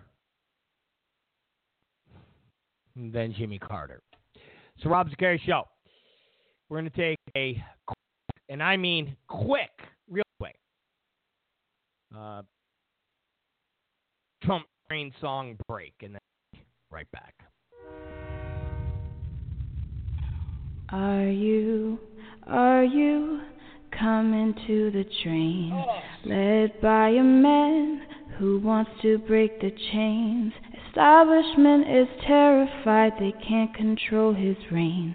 Let's meet this year on the Trump train. Are you, are you right, guys, we got one coming to the train where brave men called out for walls built by crane? Media is terrified they can't control his reign. Let's meet this year on the Trump train. Are you, are you coming to the train where brave men called out the fools who lead in vain? Lobbyists are terrified they Ah. can't control our reign. Let's meet this year on the Trump train. Are you, are you coming to the train? Wear a hat of hope, side by side with me. Make America great again, break the chains. Let's meet this year on the Trump train.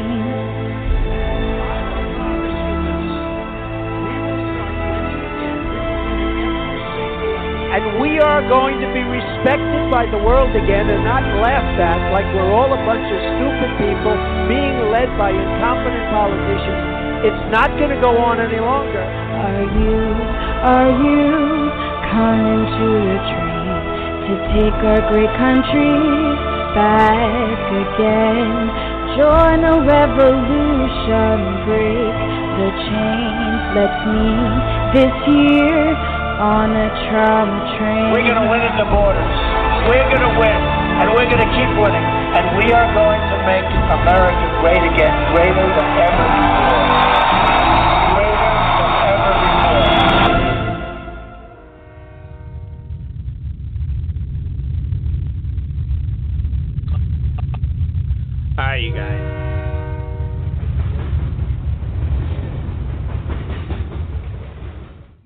still we're still going strong. We're still going strong. So, you know, I wanted to talk about this last week, but we didn't get around to it. Two things.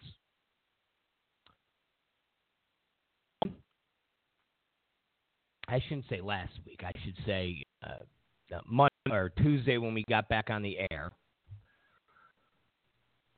Trump going to uh, the uh, the black church, which happened last week, and then the thing I wanted to talk about last week,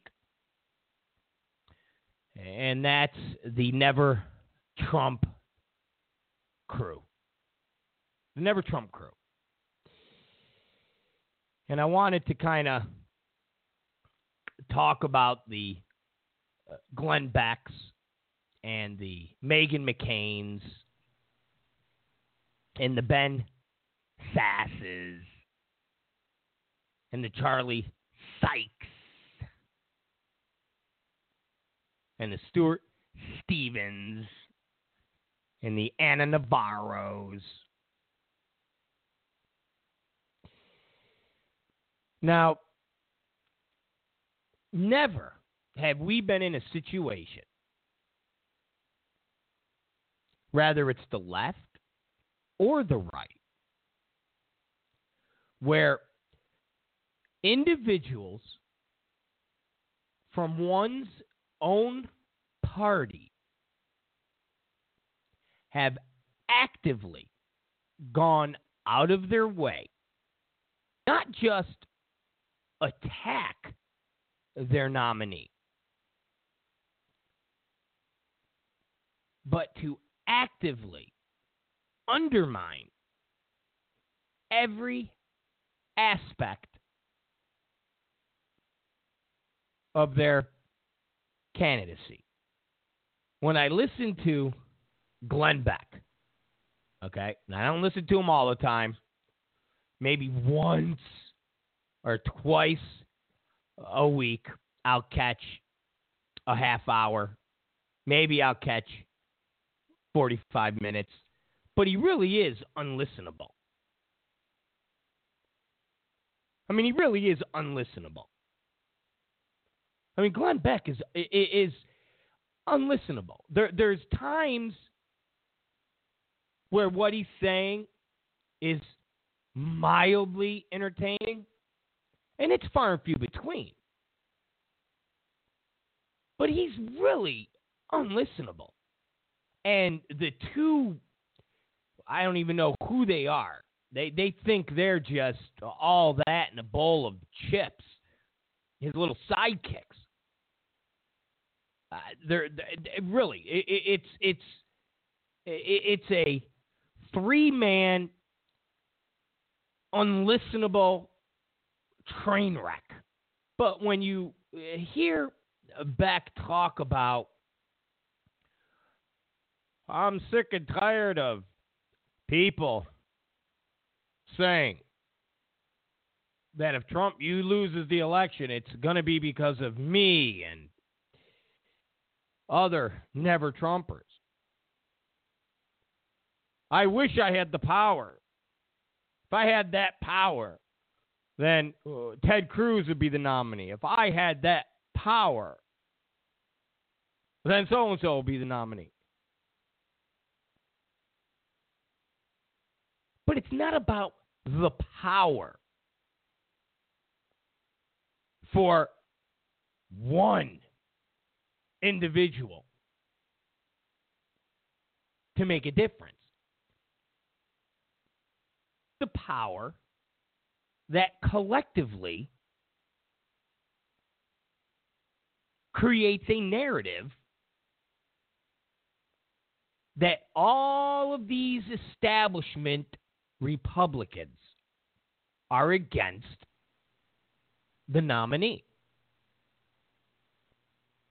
And because of that, one would then take from what is going on that the Republican nominee is that bad, is that horrible. And we've never been in a situation where you've had the Charlie Sykeses and the Glenn Becks and the Ana Navarros and all of these GOP people rallying against their own nominee. And one individual, one person, no, it doesn't make a difference. But collectively, as a whole, yeah. Yeah, collectively as a whole. When you have the Ben Sasses, because listen, you can not want Trump, that's fine. But to get on your horse, okay? To, to get on that high horse and say, morally, you can't vote for Trump. It goes against your principles. It's complete nonsense. And I've said this before and I'll say it again. The people that spout this off are the people that are so disgruntled and so butthurt that their guy didn't win. Has nothing to do with principles. Has absolutely nothing to do with principles. Doesn't. Has absolutely nothing to do with principles.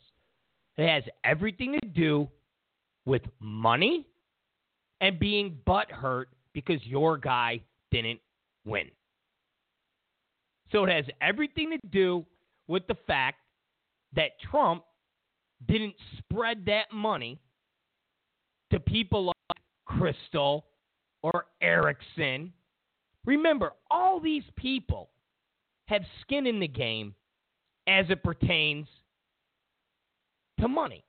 Rather, they have websites, rather, they have think tanks, rather, they have magazines.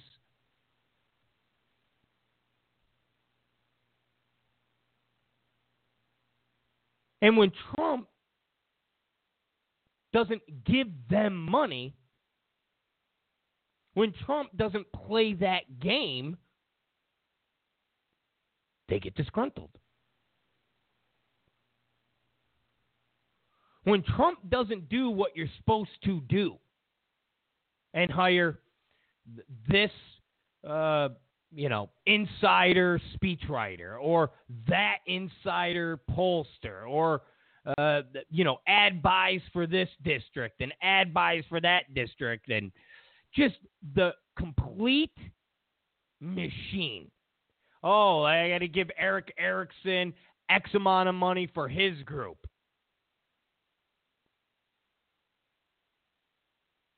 I got to give X amount of money for Bill Kristol so he can run ads in a, in a, a magazine. Like, who reads the magazine anymore?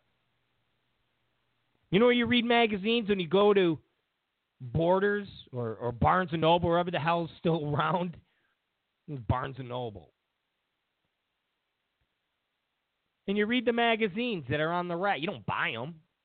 You stand there and you read the magazine. That's all.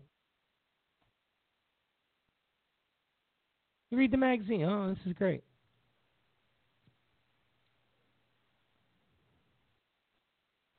You read the magazine. That's it. That's it. So Trump didn't do those things. So their butt hurt. Those are butt hurt. Now the Ana Navarros are butt hurt because their guy didn't win. Jeb Bush didn't win. Remember, it was supposed to be Jeb Bush versus Hillary Clinton. Remember that. Supposed to be Jeb Bush versus Hillary Clinton. Oh, on the establishment side, it was Jeb Bush, and on the conservative side, the Tea Party grassroots side, it was supposed to be Ted Cruz. So it was really supposed to be a battle between Ted Cruz and Jeb Bush.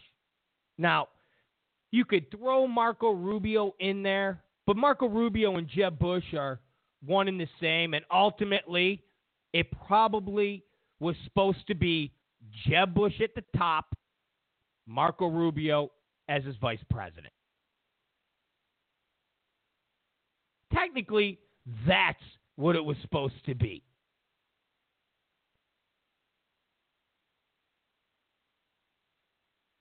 But take Marco Rubio out for a second.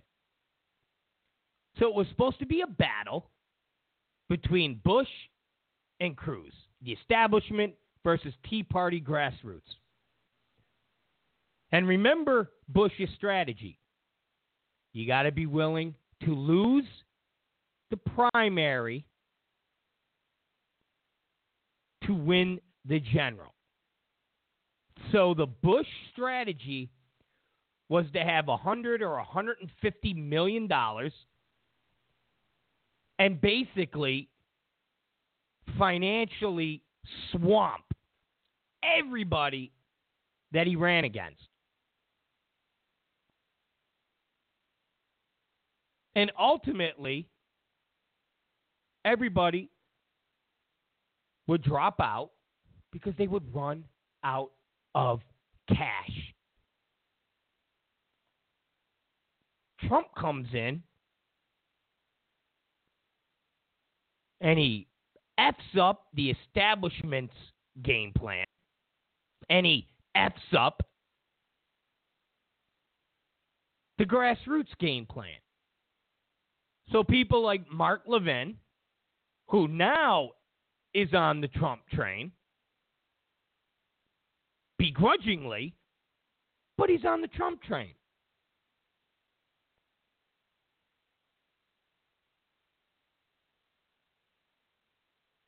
Because, like I said before, you have two choices. That's it. You might not like the two choices, but that's all you have. That is all you have. There's not three, there's not four. Gary Johnson is not a choice. Jill Stein is not a choice. The conservative, whoever that guy, I don't even know what that other guy is. I think the only person that's had him on the air was Glenn Beck. Exactly. But there's no other choice.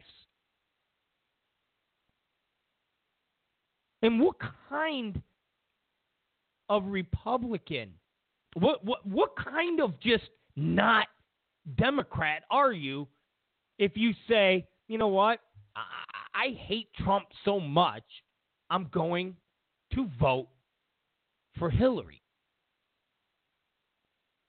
I mean, that's insane. It's absolutely insane. And it has no rational basis except for the fact that Trump either beat your guy or beat your pocketbook. Because just like years ago, Democrats loved Trump. He wasn't a bigot. He wasn't a racist. Hell, Jesse Jackson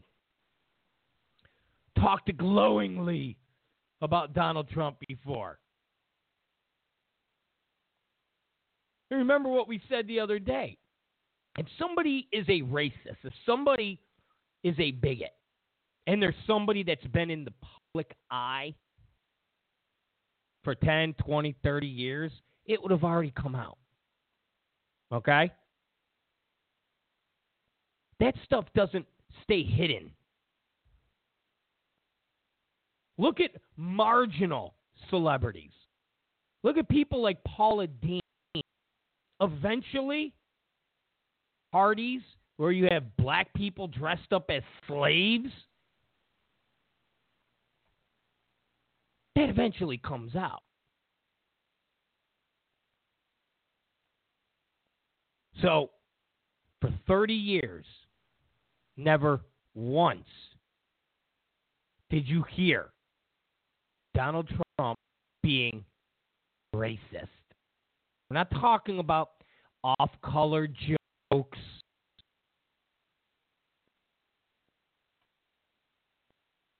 We're, we're, you know, just like the majority of the sexist, misogynist stuff that you hear that the left goes, Trump is this. It's all part of an act. The majority of the footage that they play to prove their is Howard Stern interviews. Howard Stern. Howard Stern. The whole premise of Howard Stern. I talk about the new Howard Stern. The Howard Stern that's 60 years old that looks like an aging woman with the 20 uh, year old girl. Not that Howard Stern, but the good Howard Stern. The whole premise of his show sex jokes, fart jokes, puke jokes, racial humor. That was that that that was Howard Stern. That's why he had a black sidekick. That's why he still has a black sidekick. That's why he always would say he's a half Jew. So when your ammunition is sound bites from the Howard Stern show from 2000, and he's like, "So what is what does Melania have? What is she wearing right now? Is she in bed? What does she look like? Oh yeah, I mean, really that and that's you know that that's that's your fodder. So all the Democrats were fine with racist Trump when he was giving them money. Hillary Clinton and Bill Clinton were fine with racist Trump when they were at his wedding. Bill Clinton was fine with racist Trump when he was golfing on his golf courses. Rand Paul was fine with racist Trump when he was golfing with him. Even Erick Erickson at one point was fine with racist, unprincipled, non conservative Trump when he was uh, throwing money at that um, conservative, I don't know, Catalina wine mixer. Whatever they called that yearly thing. I call it the conservative Catalina wine mixer. So all these people were fine. Even Ben Shapiro, okay, that little scumbag. That little scumbag, Ben Shapiro. Of course, stepbrothers. That little scumbag, Ben Shapiro. At one point, Ben Shapiro liked Trump. Ah, Trump, Trump, Trump. But what happens is when all these people hit up Trump and they're like holding their hands out, and Trump's like, "Hey, yeah," and he he gives them like a a slap, like, "Hey, yeah, hey, high five. And they're like, "No, no, no, no, no. I'm not looking for a clap. I'm not looking. I was just, can you throw?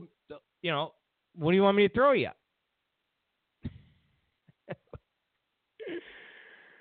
what do you want? Me to, no, I don't want skin. I want I want green. Oh, I'm not giving you green. Oh, really? Okay. And then the next day, Donald Trump is an a hole. He's not a conservative. He's not a principled conservative. I can't vote for him. I can't vote for Donald Trump. He's not a principled conservative. So I'm going to vote for Hillary Clinton. what? So we, we've never had this before. So, yeah. Yeah, when you hear people, whether it's Sean Hannity or other ones, say, if Donald Trump loses, it's going to be because of people like Glenn Beck and the rest of the so called conservatives that get paid to go on CNN panels and talk down Farage, their own nominee. That's the best part. All of these pundits, these these these, you know, uh, uh, Navarro's and Stevens, all these guys, Rick Wilson, all these guys that worked in Republican politics for years and, and were paid by Romneys and other individuals. And these same people rallied against liberals and rallied against the things CNN and MSNBC have done. And now they're being paid by these very same people to betray to betray their own party. That's insane. It's insane. You want to talk about whores? Seriously, you want to talk about whores? You want to talk about doing things for the almighty shekel? Man.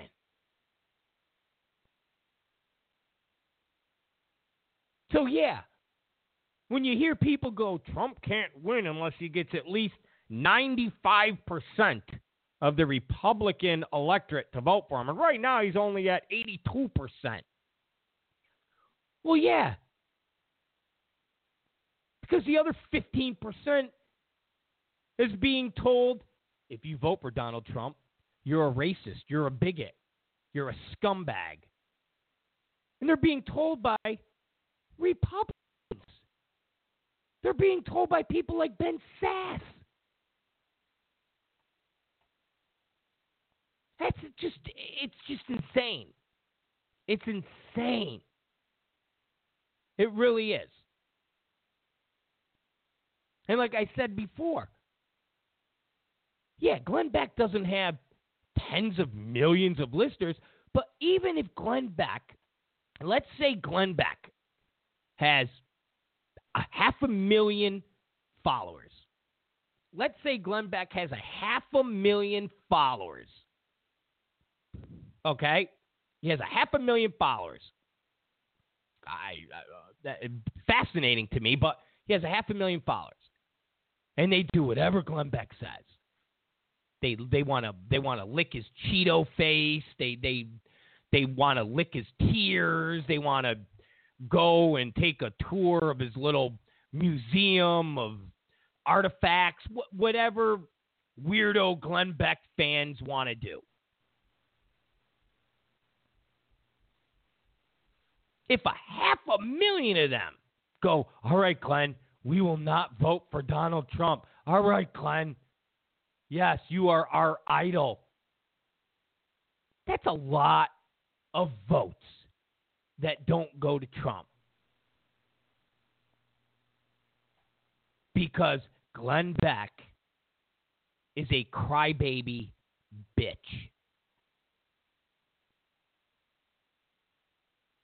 Because when they had a Tea Party rally, Glenn Beck wasn't allowed to speak for more than a minute. And he was disrespected. And Donald Trump was mean to him. Another person that's like a keyboard warrior. Another person, I'm going to get back at him. So if you have 500,000 Glenn Beckites, okay? And maybe you add that to 200,000 Charlie Psychites just these people that have no mind, no thought process. And they're like, "Okay, Glenn. All right, I just I just I just paid $500 to tour your stupid museum. You don't want me to vote for Trump, I won't vote for Trump." Glenn Beck a half a million. Maybe Charlie Sykes two hundred thousand. Dana LaDouche a hundred thousand. I mean, just just go down the list and just add them up. Fifty thousand here, a hundred thousand there. Before you a million, two million. And when you're talking about an election that's decided by three and four million, two million votes, two and a half million votes is a big deal. That costs elections. Imagine all the Bernie supporters. Seriously, imagine all the Bernie supporters, all the Hollywood celebrities that were on the Bernie train. Look at Sarah Silverman. She was just a hardcore Bernie, Bernie, Bernie, Bernie. And after it was all over, she went, uh, hey, uh, Bernie supporters, I was a Bernie supporter. Uh, it's time to grow up. We have to go to Hillary now. There, end of story. That's the one thing that could be said about Democrats, man. They stick together because you can't be more opposite than Bernie Sanders and Hillary Clinton. I mean, everything about them. Put aside the whole uh, Jewish old man Larry David thing. Put that aside. But everything about what they stood for and what they believed and how they came to power as far as the Senate and how they were raised, just just every aspect of them could not be more different. They're voters. They're people. They're support. Everything about them and their supporters different. And yet, at the end of the day, the Bernie crowd, not all of them, but the majority of them went to Hillary, and the ones that didn't are not rallying on talk shows and not rallying on the radio saying F Hillary, F Hillary, F Hillary. You have people like Sarah Silverman going, I was a Bernie Sanders supporter through and through. And now I'm for Hillary. Hell, nobody's more liberal and more of a Hollywood douchebag than Bill Maher. He was a Bernie fan. Bernie, Bernie, Bernie, Bernie. Now he's Hillary, Hillary, Hillary, Hillary. He doesn't like Hillary, but he goes, can't have Trump. He has the exact same philosophy and the exact same thought process that us Republicans are supposed to have. If you don't like Trump, you're supposed to say, I don't like Trump. He does things that I wouldn't do. He does things that ideally uh, I don't want my president to do. But he's not Hillary. And I rather vote and elect a piece of coal than Hillary Clinton. Us Republicans, we don't do that. You have people like Glenn Beck, whose feelings are so hurt, and Erick Erickson, whose feelings are so hurt, and Charlie Sykes' whose feelings are so hurt, and Ben Sasse has nothing to do with principle, has nothing to do with being a true conservative, has nothing to do with any of that. Has to do with their guy losing, has to do with money being drawn out of their pockets. It's the fact that Trump is not a politician and he beat all of their asses. Their guys' asses, he beat them. He's an outsider that's not part of their club. He wasn't invited. And he just kicked in the doors and said, Here I am. And he did something that they have all talked about as being the hardest thing in the world. And the most important thing in the world. And here, this businessman slash TV star slash movie actor slash beauty pageant owner came in and said, I can do what you guys do. And he's been more successful than a combined experience of 500 years of public service. So that's the one thing Democrats have that we don't have, and that's unity. And we will never have it. Trust me, we will never have it. Because whatever happens after this election, we on this side will never forget what the Glenn Becks and the Ben Sasses and the Erick Ericksons did. And as the elections coming forth,